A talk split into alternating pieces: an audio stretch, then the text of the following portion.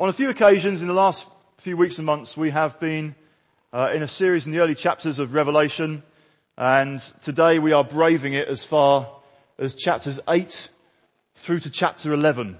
We're looking at another epic vision uh, in the book of Revelation.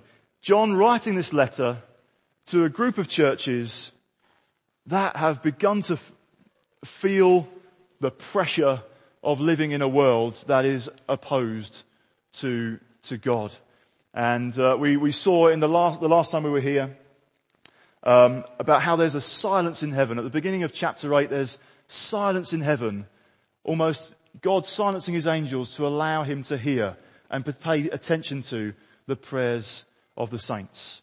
And so we're going to look at the, the a new vision uh, that comes from chapter 8 onwards. But we're going to set about it in a slightly different way. I'm going to read the passage at the end of the message and then say, let's pray. Before that, um, we'll, I'm going to explain, we'll kind of run through the gist of what the passage says and then why this passage is here. What do we need to know? Why, why is it here to encourage us? What is it saying to us uh, today? Then, like I say, we'll read the passage um, at the end.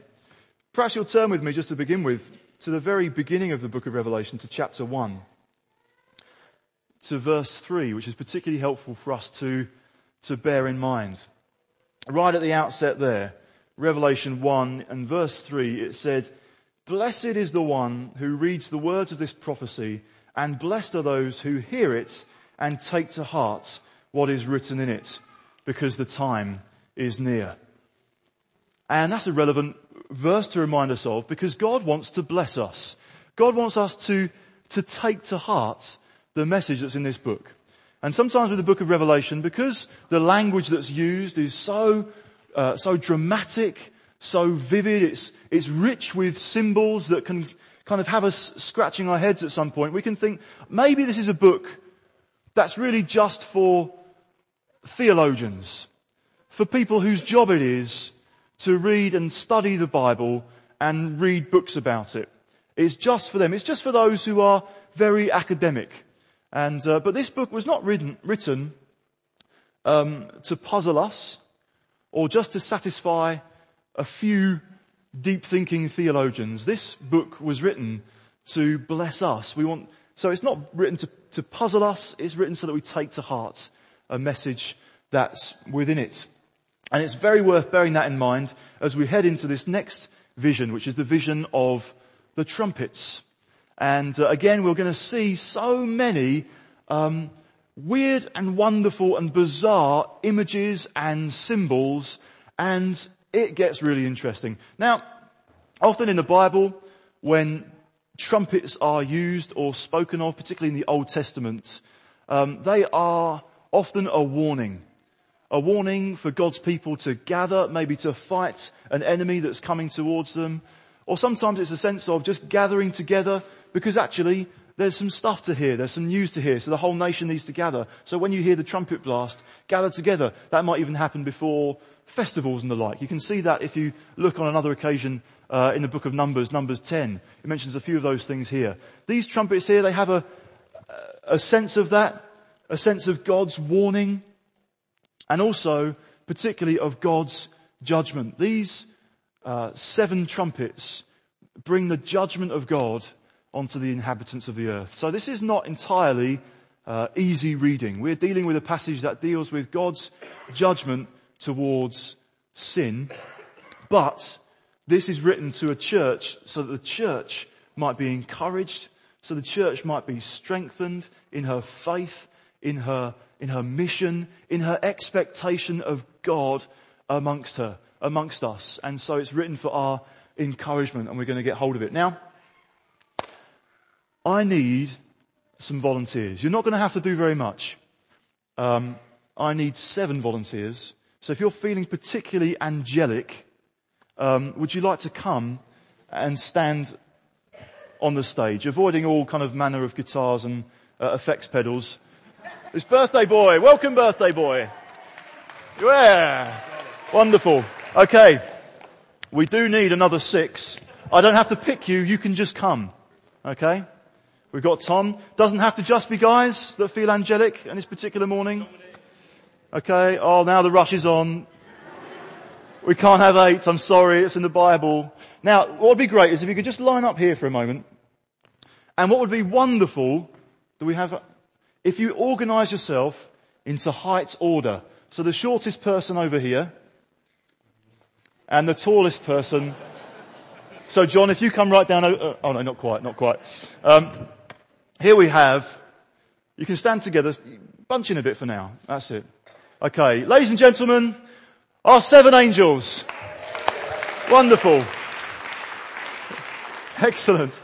And the seven angels each have a trumpet. You just have to imagine that part this morning. Each angel is holding a trumpet, and when the trumpet blasts, um, God sends uh, a judgment on the earth. And so we're going to go through, in turn, what each trumpet involves, and it, really gets good. The good bit is trumpet number seven. That happens to be Alistair. I think we can agree with that. That's wonderful. Um, so, the first four trumpets um, are to do with judgment on the earth, judgment on the planet. So the first trumpet blasts, and you know what? William, what you uh, do when the, when the first trumpet goes off, uh, fire and hail mixed with blood, uh, sorry mate, um, falls on the earth. It falls on the land and it burns up a third of the land and vegetation. Uh, and so that has impact on the land.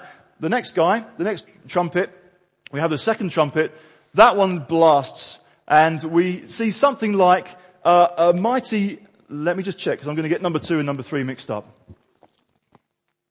A huge mountain, all ablaze, was thrown into the sea. So trumpet number one hits the land, trumpet number two hits the sea, a third of it turns to blood, uh, a third of the living creatures die, um, and a third of ships are destroyed. Okay, so that's number two. Number three, Kimberly, well done.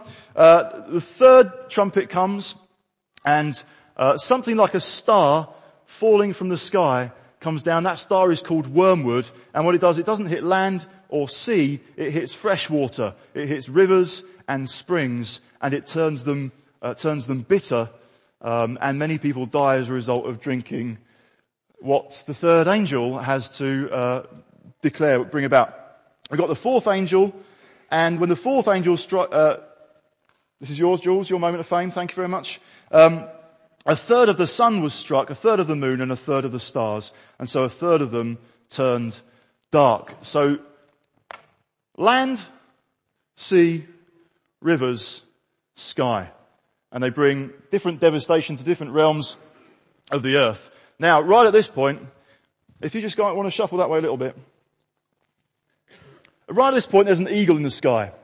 And the eagle flies around and the eagle at the highest point in the sky says, woe, woe, woe to the inhabitants of the earth for the trumpet blasts that are about to be sounded. So if you thought the first four were tough, the next three get worse. Why don't we just say thank you to the first four? Thank you so much for being our angels. Okay. Okay, trumpet number five comes and this releases a whole load of locusts. Now in biology, uh, in my biology classes we used to have a tank of locusts and they always looked a bit creepy. In the ancient world, they were a horror to behold. You, you just discovered an extra inch? I'd swap back because number six, Alice is in the best position and you'd be hard pushed to make you seem taller than he is. Sorry about that. Um, okay. So, so locusts in the ancient world, utterly devastating. They'd come in a big swarm, they'd, they'd hit a certain area for a few days and they would devour everything in sight. And we get a totally bizarre description of locusts. These are clearly not ordinary locusts. There's something different about these locusts. Um, and they bring not so much a physical devastation on the earth, they actually bring torment to people. And there's a verse that we'll, we'll read at the end. It, it says how men will despair and will want to die, but will be unable to um, because of because of torment. Now these locusts, they're they have like a, the appearance. Uh, they've got a human face. They've even got women's hair. That is stretching it a little bit, isn't it? But John is the angel. John is the angel, not the locusts. Um, and so this idea, these, these horrific, um, evil spirits basically, these, uh, these locusts are looking to torment people who don't belong to God. Um, and they do that really, I suppose, by, by bringing them to despair. Bringing them to a point of, I, I don't really want to face life anymore. I just want to give up. Death eludes them, but they're just left, uh, depressed, uh, downhearted, and tormented. And that's, that's what's at stake in a world that has chosen to go, turn away from God. The world can promise so much, but ultimately what it brings will just be a sense of, ah, oh, what's the point? Those are the locusts that come. The locusts torment, they don't kill. Let's say thank you to John. Goodbye John, thank you. Okay, we're nearly, we're nearly there. The sixth trumpet blasts. And another thing that would have been absolutely horrific in the ancient world to behold. Uh, locusts, they would have been terrible. Um, but uh, beyond the Roman Empire, um, what was greatly feared coming from the east uh, would be great, uh, a massive cavalry force, uh, horses, um, armed for battle, coming against that empire. And actually, the Roman Empire lived with that fear. Uh, beyond the river Euphrates could come these these vicious, numerous um, enemies mounted on horses. Here come a lot of horses. Again, they're described in weird and wonderful, well, not wonderful at all. Just just stick with weird. Uh, weird and horrific ways. And whereas the locusts torment people who don't know God, the, the, this cavalry charge comes and it sweeps away a third of the population of the earth in, in death, bringing a whole number of plagues with it. Now, why is this book written? Well, guys, I just need you for a little bit longer, but if you budge over this way.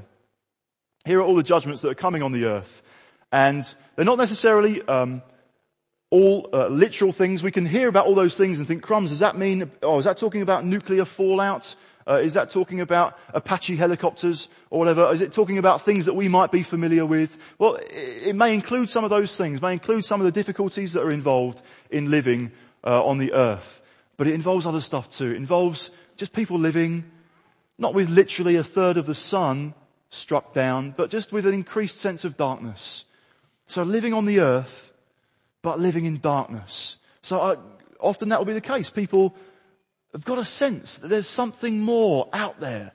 There's some greater meaning to life than just a nine to five and going on holiday every now and again.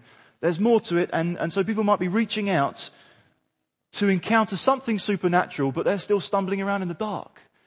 Still stumbling around not knowing. You know, if, if all the lights were turned off and it was pitch dark in your house, you might kind of vaguely remember where you left something, but you, the chances are you'd bump into things. That's the plight for people who don't know God. And so that's happening in the world. Before we get to the seventh trumpet, God wants to take the church aside. God wants to speak to the church because the church could be feeling like this. We heard that message just spoken earlier on when Ben was speaking and uh, just sharing out some people feeling ugly or dirty, some people feeling weak. And sometimes God's people can be in a situation where they just feel like this. They feel hard pressed. There's some horrific stuff that's going on. Maybe out there in the world, out there in the news, or maybe in your own personal life. Maybe in family that you know and love and you wish they'd turn to Jesus and know what it is to really be in God's family. And so, oh, the church and the church in Revelation just feeling, oh, a bit weighed down. God wants to speak to them. He does so in some amazingly bizarre images. And then we get the wonderful part at the end. Thank you, Alistair. Um, the seventh trumpet blasts. And then God's kingdom comes in, in its completeness. And uh, there's, there's no more suffering. Thank you so very much. Why don't we give one last round of applause to today's angels. So there is a lot going on. Um, when we get to that part where it's almost like God wants to take the church aside in between the sixth and the seventh trumpet, we, we hear some weird things. Um, an, a bright one, angel stands and in his hand he's got a little scroll that's standing open and John sees this angel Um, but he also hears the voice of seven thunders and the seven thunders speak and he's about to write down what the seven thunders say. But said, no, that's, close that up. Set that aside. It's this, this little scroll is what's been revealed. And John is told to eat it and then to speak uh, to many nations. Uh, the church feeling trampled upon, but it's getting, it's getting encouraged by, uh, by what we see. We also come across uh, two witnesses, two olive trees, two lampstands, two witnesses. And they're all a way of talking about the church. The image of the lampstand before has been used to talk about the church. And so two lampstands that are also two olive trees that are also two people. Welcome to Revelation. This is apocalyptic language. This is interesting. This is a type of language we don't tend to use or have much familiarity with today. And that's why we just need to do a little bit of work before we receive uh, the encouragement that comes from it. So two olive trees, two lampstands, two witnesses, two people. Those two people seem to resemble two heroes from the Old Testament, Moses and Elijah. They seem to operate with the, the, the power um, that those two guys had. Interesting. Moses and Elijah, they stood up and preached and spoke and shared the truth, both in situations that were incredibly hostile. And so Moses was in Egypt saying to the Pharaoh, let my people go. And he with, and he brought um, all those messages to the Pharaoh who so was harshly treating God's people. And uh, when Elijah was ministering, again, he, he could be forgiven for thinking he was the only one.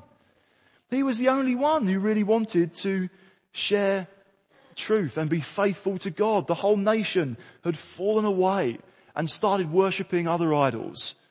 Um, but Elijah stands and Elijah speaks truth and Elijah is given power. And so the church is being encouraged by those things. We'll, we'll look at those in a little bit more detail to begin with uh, in a little while. Let's consider then, what does this vision show us? The vision of the seven trumpets. How are we to receive benefit and blessing and encouragement from this uh, this morning? It is, as we're going to read it, it's sobering. Um, it's it's dramatic. The implications of it are uncomfortable at various points. It gets right up to the sixth trumpet. After that sixth trumpet has blasted and this uh, hideous horde of horses is, is released uh, to wreak death, it, it gives us a hint of, well, why have we been told this? What's going on? And as we read at the end of chapter 9, it says, the rest of mankind that were not killed by these plagues still did not repent of the work of their hands they did not stop worshipping demons and idols of gold, silver, bronze, stone and wood. Idols that cannot see or hear or walk. Nor did they repent of their murders, their magic arts, their sexual immorality or their thefts. That's the situation as it stands after those six trumpet blasts have sounded that kind of represent God's judgment on the earth that's taking place now from the point that Jesus died and rose again all the way through to the point where Jesus comes again. These are the things that have been happening. And what's the response of those on the earth? They did not repent of the work of their hands.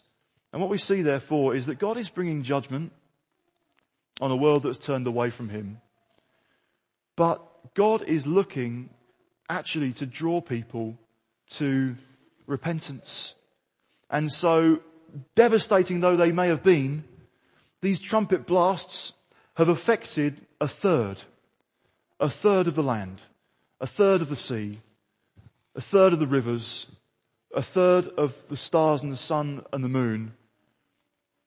There's, there's torment that doesn't lead to death. There's death, but there's only for a third. So it's judgments but restrained. And God is looking for a response. And it's sobering because at that point we realize there's no neutral ground here.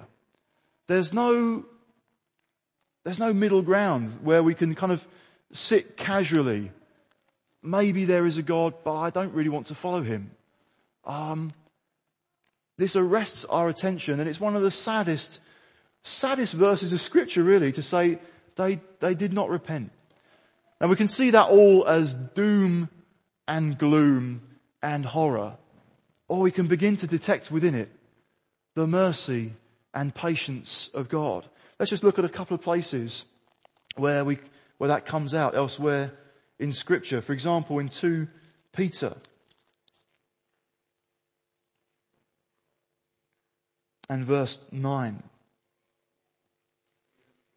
It says there, the Lord is not slow in keeping his promise, as some understand slowness. He is patient with you, not wanting anyone to perish, but everyone to come to repentance. It goes on to say, but the day of the Lord will come like a thief.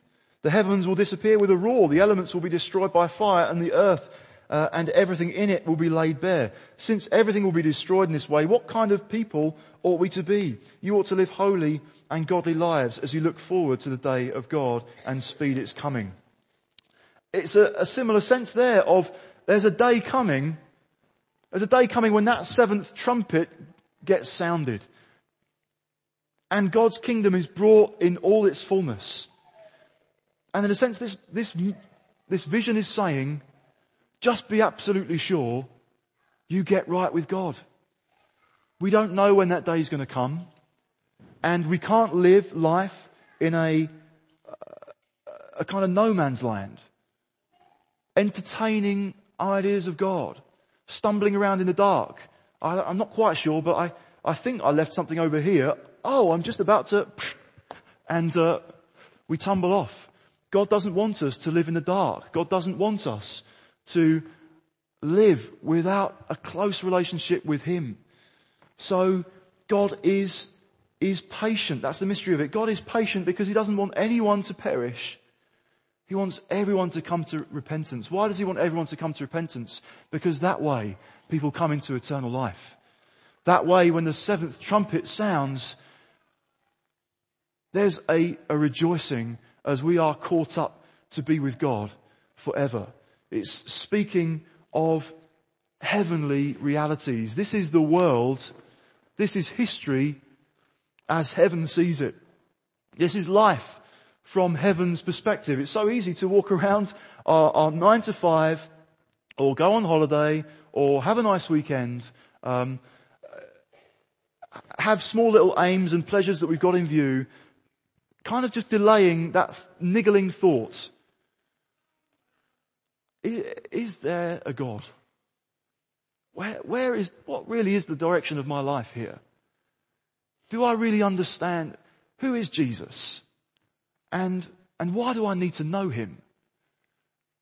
Oh, he sounds interesting sometimes. I, when I hear people talk about him, um, they, they, they talk about, well, as I was hearing today, kind of forgiveness, that sense of just being made completely clean and God coming to me where I might just feel kind of dirty. I know that I've done things wrong. And I've heard this message. I've heard these, these kind of tantalizing uh, messages of a God who wants to forgive. A God who's got mercy. A God who can change my life. That sounds interesting. Right, but, but right, well where, where did I, right, um, cause I've got to move on now. Um, and it just gets set aside, just gets left behind. And maybe today is a day where God just wants to grab your attention and say, get right with me. Get right with me. Maybe you've heard, and maybe you're quite familiar with the message of Jesus. Might have even done an alpha course. But how have you responded? Have you come to that point where you've said, actually, I do need to repent. Because what happens here is, is the, the rest of mankind, they, they want to keep worshipping other things.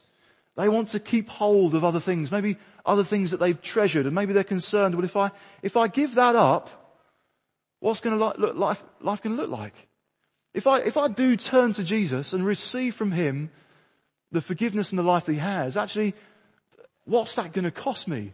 There might be things, pleasures in life, things I like to worship, things I like to do, and uh, I, I don't really want to miss out And so there are people here that, that keep hold of their idols of gold, silver, bronze, stone, and wood.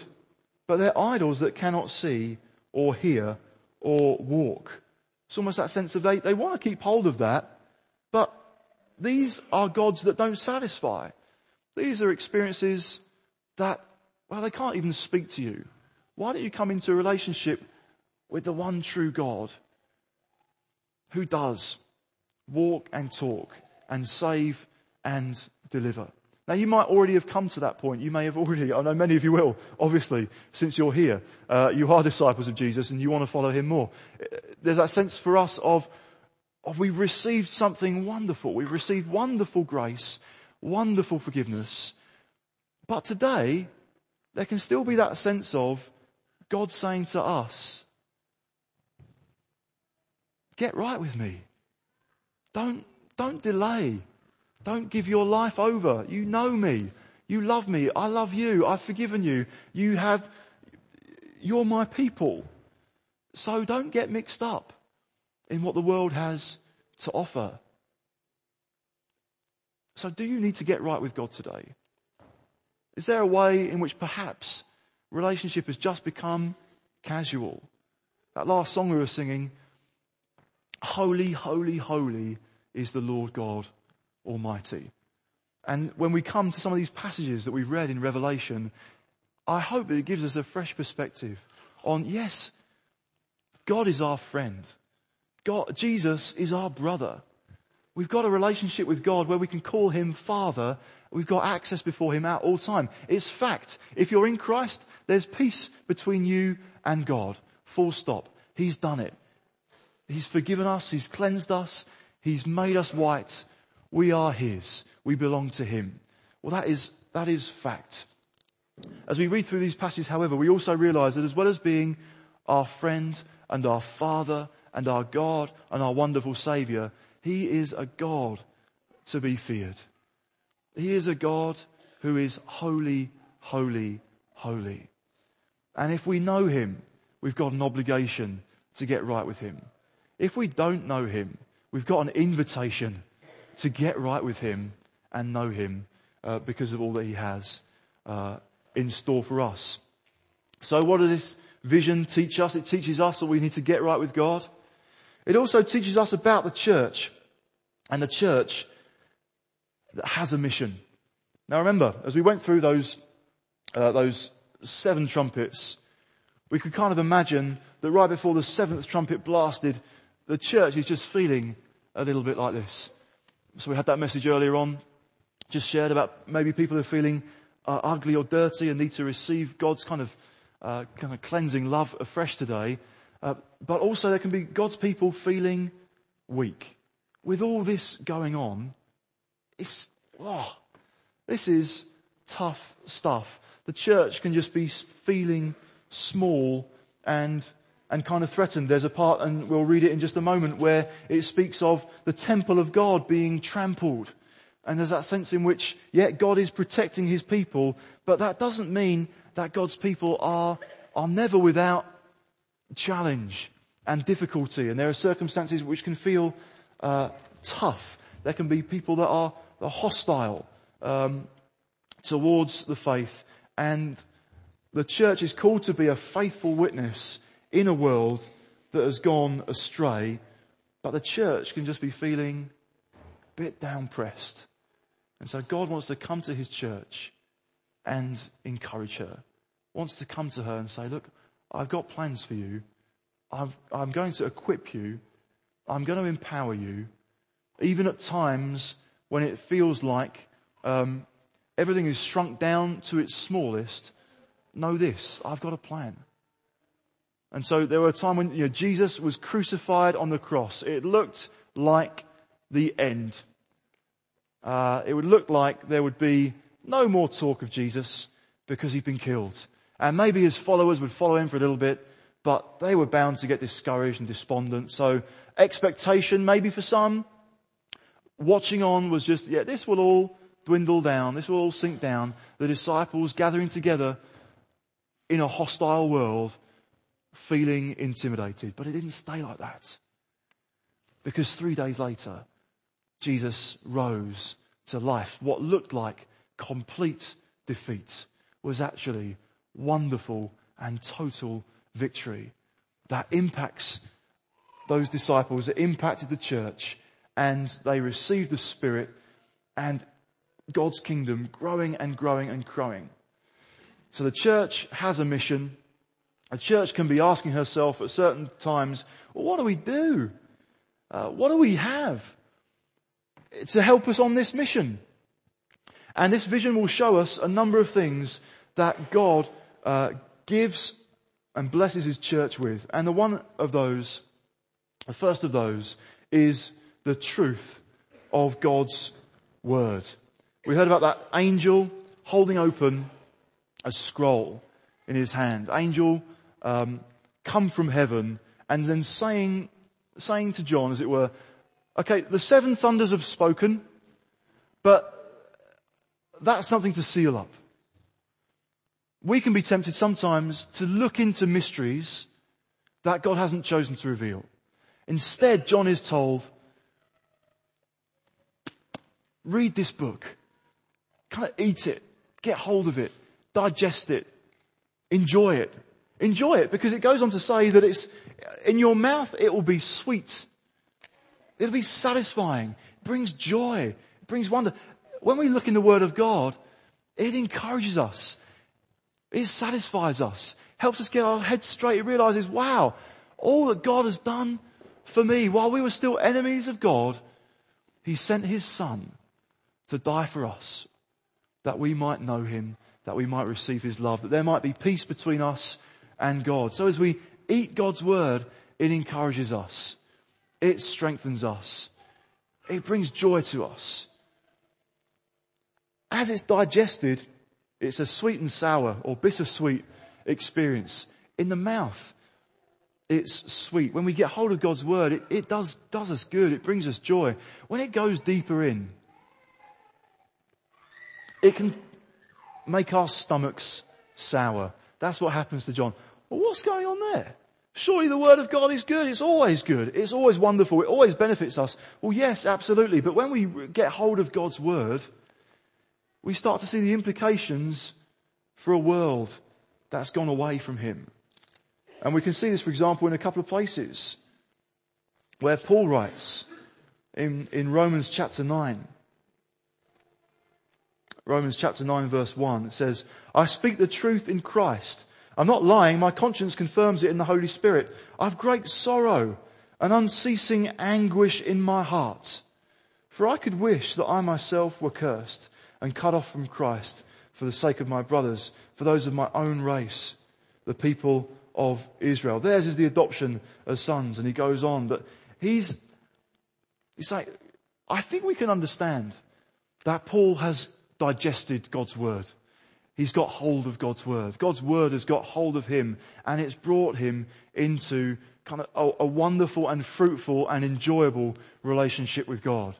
But the experience of really digesting God's word kind of brings him to this point of anguish because he says, I, I could wish that I myself were cursed and cut off from Christ for the sake of my brothers. He's got an anguish because he, he cares. The word of God has affected him and he cares. There are people who do not know God. There are people that are astray from him and that hits him in the heart. And so it's sweet on his lips, but it's painful in his heart because he wants people to know the truth. He wants people to know God.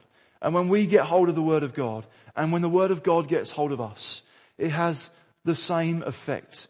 It brings us to that point of anguished compassion. And there can be those of us here today, and you know actually, you have an anguished compassion for friends and relatives, and you desire that only that they would turn to God that only that they would come to Jesus. Jesus himself experienced that kind of anguish in Matthew 23 and verse 37. He was approaching the hour of his own crucifixion. He'd, he'd come to Jerusalem. The Son of God who came to save had come to Jerusalem, but he knew that for many there would be a resistance.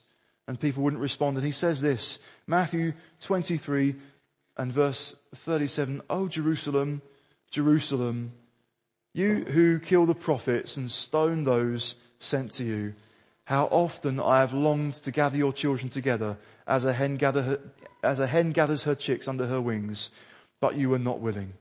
Look, your house is left to you desolate. For I tell you, you will not see me again until you say, blessed is he who comes in the name of the Lord. Jesus, a, a sense of sorrow that actually he so desired that Jerusalem received him as king and received salvation. But he knew there'll be resistance. Then he knew for some they wouldn't turn. It's, it's mysterious that, that in life, the same, the same calamity can befall two people. The same tragedy, the same harsh reality of, of living in a world that is in rebellion and therefore under judgment. Two people experiencing the same calamity. For one, it can be the means by which they turn to God and they receive grace from God and they come and they know God more closely as a result of it, even through the pain and through the tears of it. For another, experiencing exactly the same thing, it can be the means by which they turn away from God. Means by which they say, well, that's it. I'm not, I'm not going to entertain those fanciful ideas about Jesus now. There's an anguish. And I think for us, there's a sense of, as we eat the Word of God, as we digest the Word of God, yeah, it strengthens us, it does us good, it reminds us of who we are. It should also, in a sense, lead us to a point where we are in a kind of anguish that then leads to prayer and it leads to action. Because we've all got neighbours. We've all got neighbours who do or don't know Jesus. And so we can be living next door to people, or we can be working on a desk next to someone, or we can be on the bus going to, into town at the same time as someone, and they don't know God. And they are destined for judgment unless they respond to God's wonderful message of grace. Unless uh, they respond to God's kind of patient invitation. Come on, would you get right with me? And so the church is to eat the word of God, digest the word of God, enjoy the word of God. It's also to, to witness to a world that has gone astray. And again, we can think, but I, but we're weak. We don't have very much. All this stuff is kicking off. And what are we to do? Well, let's enjoy the word of God. Let's get the word of God into us. Let's pray from the word of God for people to, uh, for God to intervene on this planet to bring people to repentance.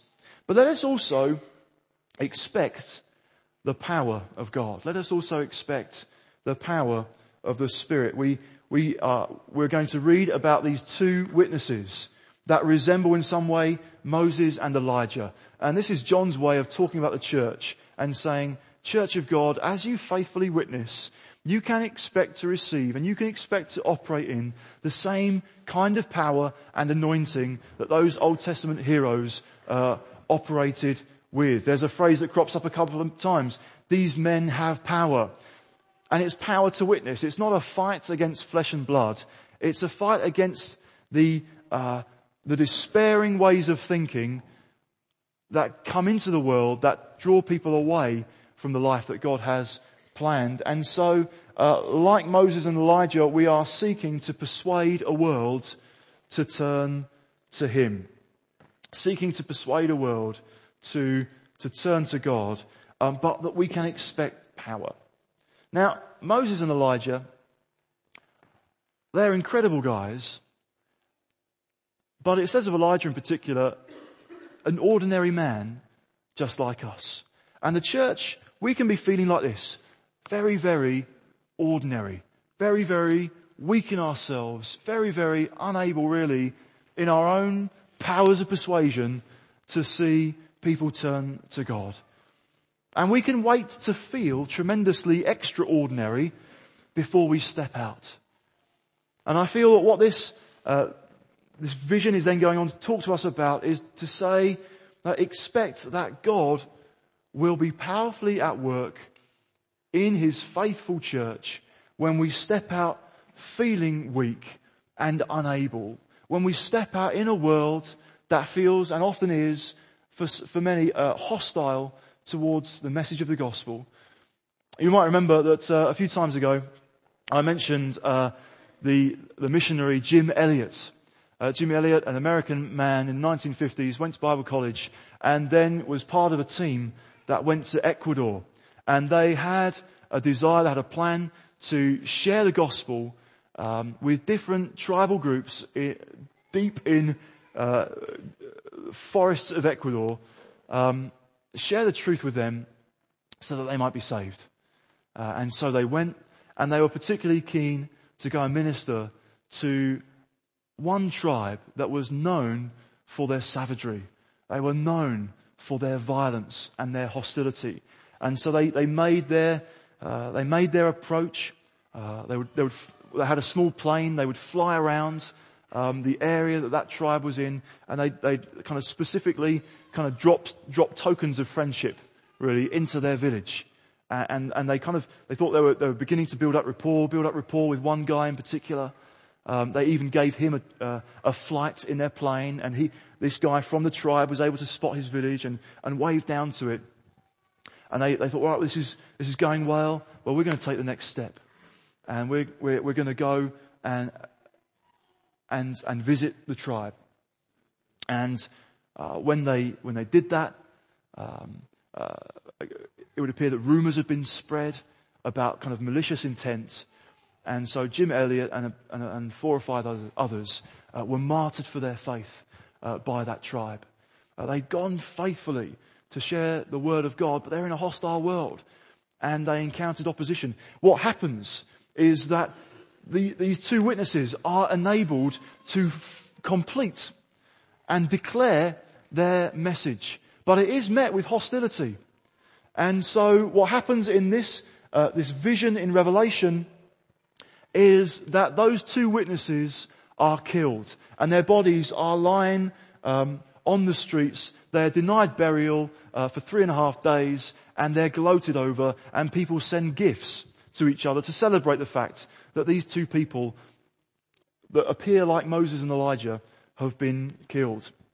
And um, some are called to to martyrdom. And there are some occasions in the life, in the history of the church where it appears everything is just shrunk down and the church looks entirely defeated and the church looks small and weak. And for some in the world, there'll be those who celebrate the fact that Christianity looks weak and it looks pathetic and the church has been trampled on. Well, what happens at that point is a breath of life comes to those two witnesses and they stand up on their feet in other words, the message of Revelation is God wins. The, seven trump, the seventh trumpet comes, God wins. We saw it earlier on, the seventh seal in the previous vision, that was opened. God wins. What is the me- message of Revelation in two words? God wins. There are times when it can look otherwise. It, there are times when it would appear like the church itself is lying in the streets whilst others run around celebrating the fact that she has succumbed and she's been defeated. Well, bear in mind, actually God wins. So however it might look there or now or here or there, God breathes life into his church. A breath of life comes from God. They stand on their feet. They're taken up into glory. And what happens then is that there is a turning to God. There is a repenting and those, uh, many who've, who've seen the, the testimony of those two witnesses who've heard it declared in the power of the Spirit, they do actually turn. And you know that's what happened? Jim Elliot and his friends gave their lives literally for the gospel. They were run through. But the ministry went on. And there were people from that tribe who said, in my life, I've killed 12 people with the spear. But I now see that what I did was an offense to God. And I'm so glad he's forgiven me for my sin.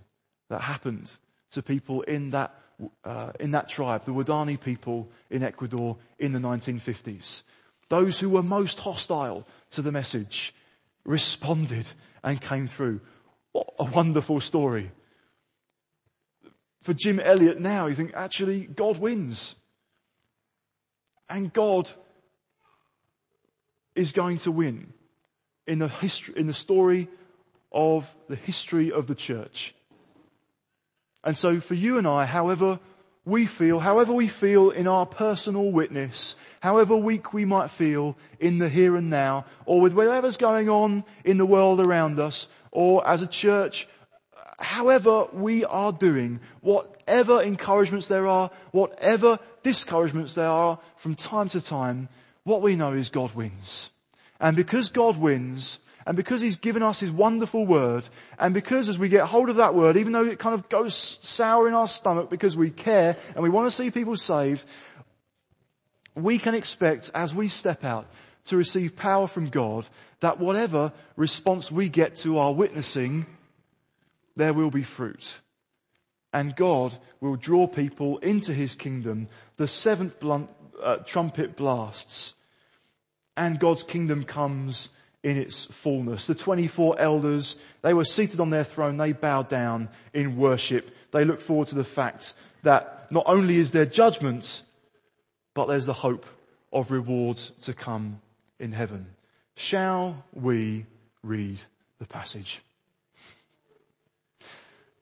Revelation 8 and verse 6. Then the seven angels who had the seven trumpets prepared to sound them. The first angel sounded his trumpet and there came hail and fire mixed with blood and it was hurled down upon the earth. A third of the earth was burned up, a third of the trees were burned up and all the green grass was burned up.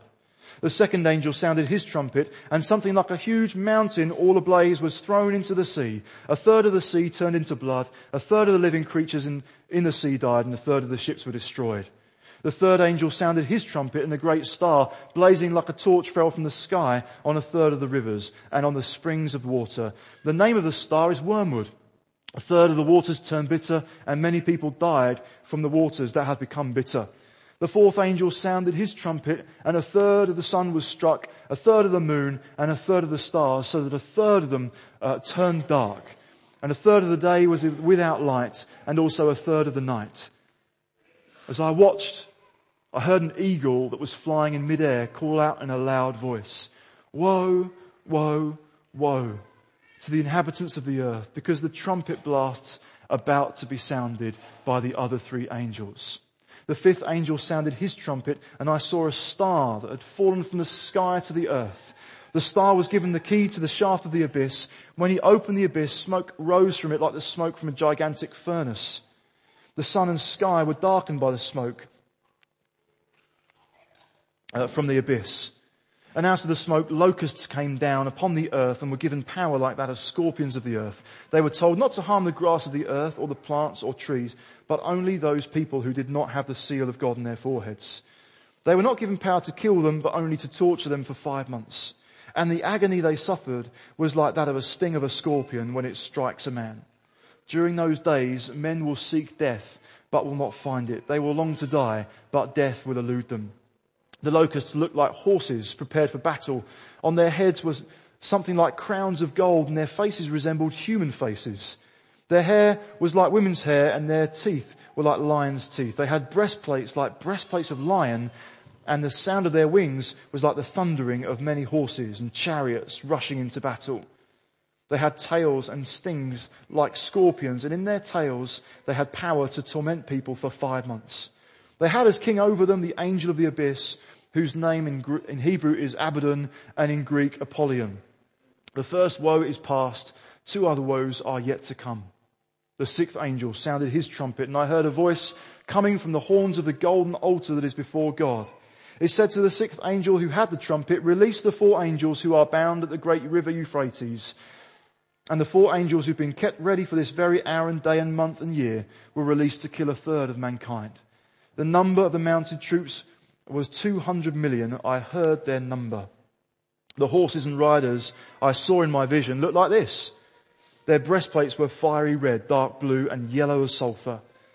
The heads of the horses resembled the heads of lions and out of their mouths came fire, smoke and sulfur. A third of mankind was killed by the three plagues of fire, smoke and sulfur that came out of their mouths. The power of the horses was in their mouths and in their tails, for their tails were like snakes, having heads with which they inflict injury.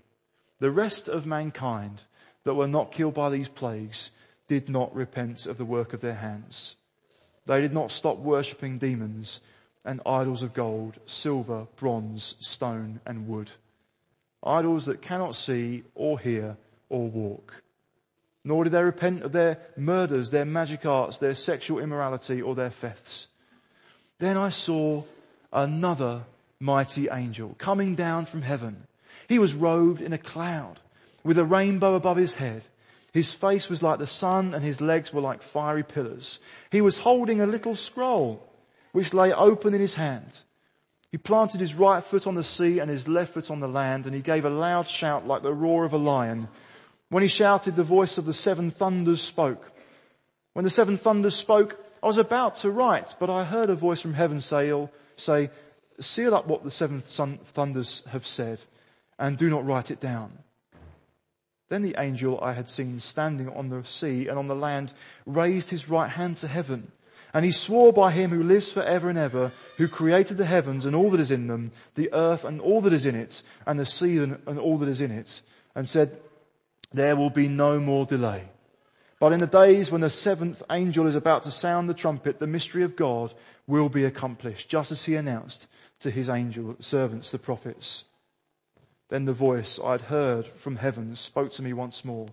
Go, take the scroll that lies open in the hand of the angel who is standing on the sea and on the land. So I went to the angel and asked him to give me the little scroll. He said to me, take it and eat it. It will turn your stomach sour, but in your mouth it will be as sweet as honey. I took the little scroll from the angel's hand and ate it. It tasted as sweet as honey in my mouth, but when I had eaten it, my stomach turned sour. Then I was told, you must prophesy again about many peoples, nations, languages and kings. I was given a reed like a measuring rod and was told, go and measure the temple of God and the altar and count the worshippers there, but exclude the outer court. Do not measure it because it has been given to the Gentiles. They will trample on the holy city for 42 months. And I will give power to my two witnesses and they will prophesy for 1,260 days clothed in sackcloth. These are the two olive trees and the two lampstands that stand before the Lord of the earth. If anyone tries to harm them, fire comes from their mouths and devours their enemies. This is how anyone who wants to harm them must die. These men have power to shut up the sky so that it will not rain during the time they are prophesying. And they have power to turn the waters into blood and to strike the earth with every kind of plague as often as they want. Now, when they've finished their testimony, the beast that comes up from the abyss will attack them and overpower and kill them. Their bodies will lie in the street of the great city, which is figuratively called Sodom and Egypt, where also their Lord was crucified. For three and a half days, men from every people, tribe, language and nation will gaze on their bodies and refuse them burial. The inhabitants of the earth will gloat over them and will celebrate by sending each other gifts because these two prophets had tormented those who lived on the earth. But after the three and a half days, a breath of life from God entered them. And they stood on their feet and terror struck those who saw them. Then they heard a loud voice from heaven saying to them, come up here. They went up to heaven in a cloud while their enemies looked on. And that very hour there was a severe earthquake and a tenth of the city collapsed. 10,000 people were killed in the earthquake and the survivors were terrified and gave glory to the God of heaven. The second woe has passed. The third woe is coming soon. The seventh angel sounded his trumpet and there were loud voices in heaven which said, the kingdom of the world has become the kingdom of our Lord and of his Christ and he will reign forever and ever. And the 24 elders who were sealed on their, seated on their thrones before God fell on their faces and worshipped God saying, we give thanks to you, Lord God Almighty, the one who is and who was, because you've taken your great power and have begun to reign.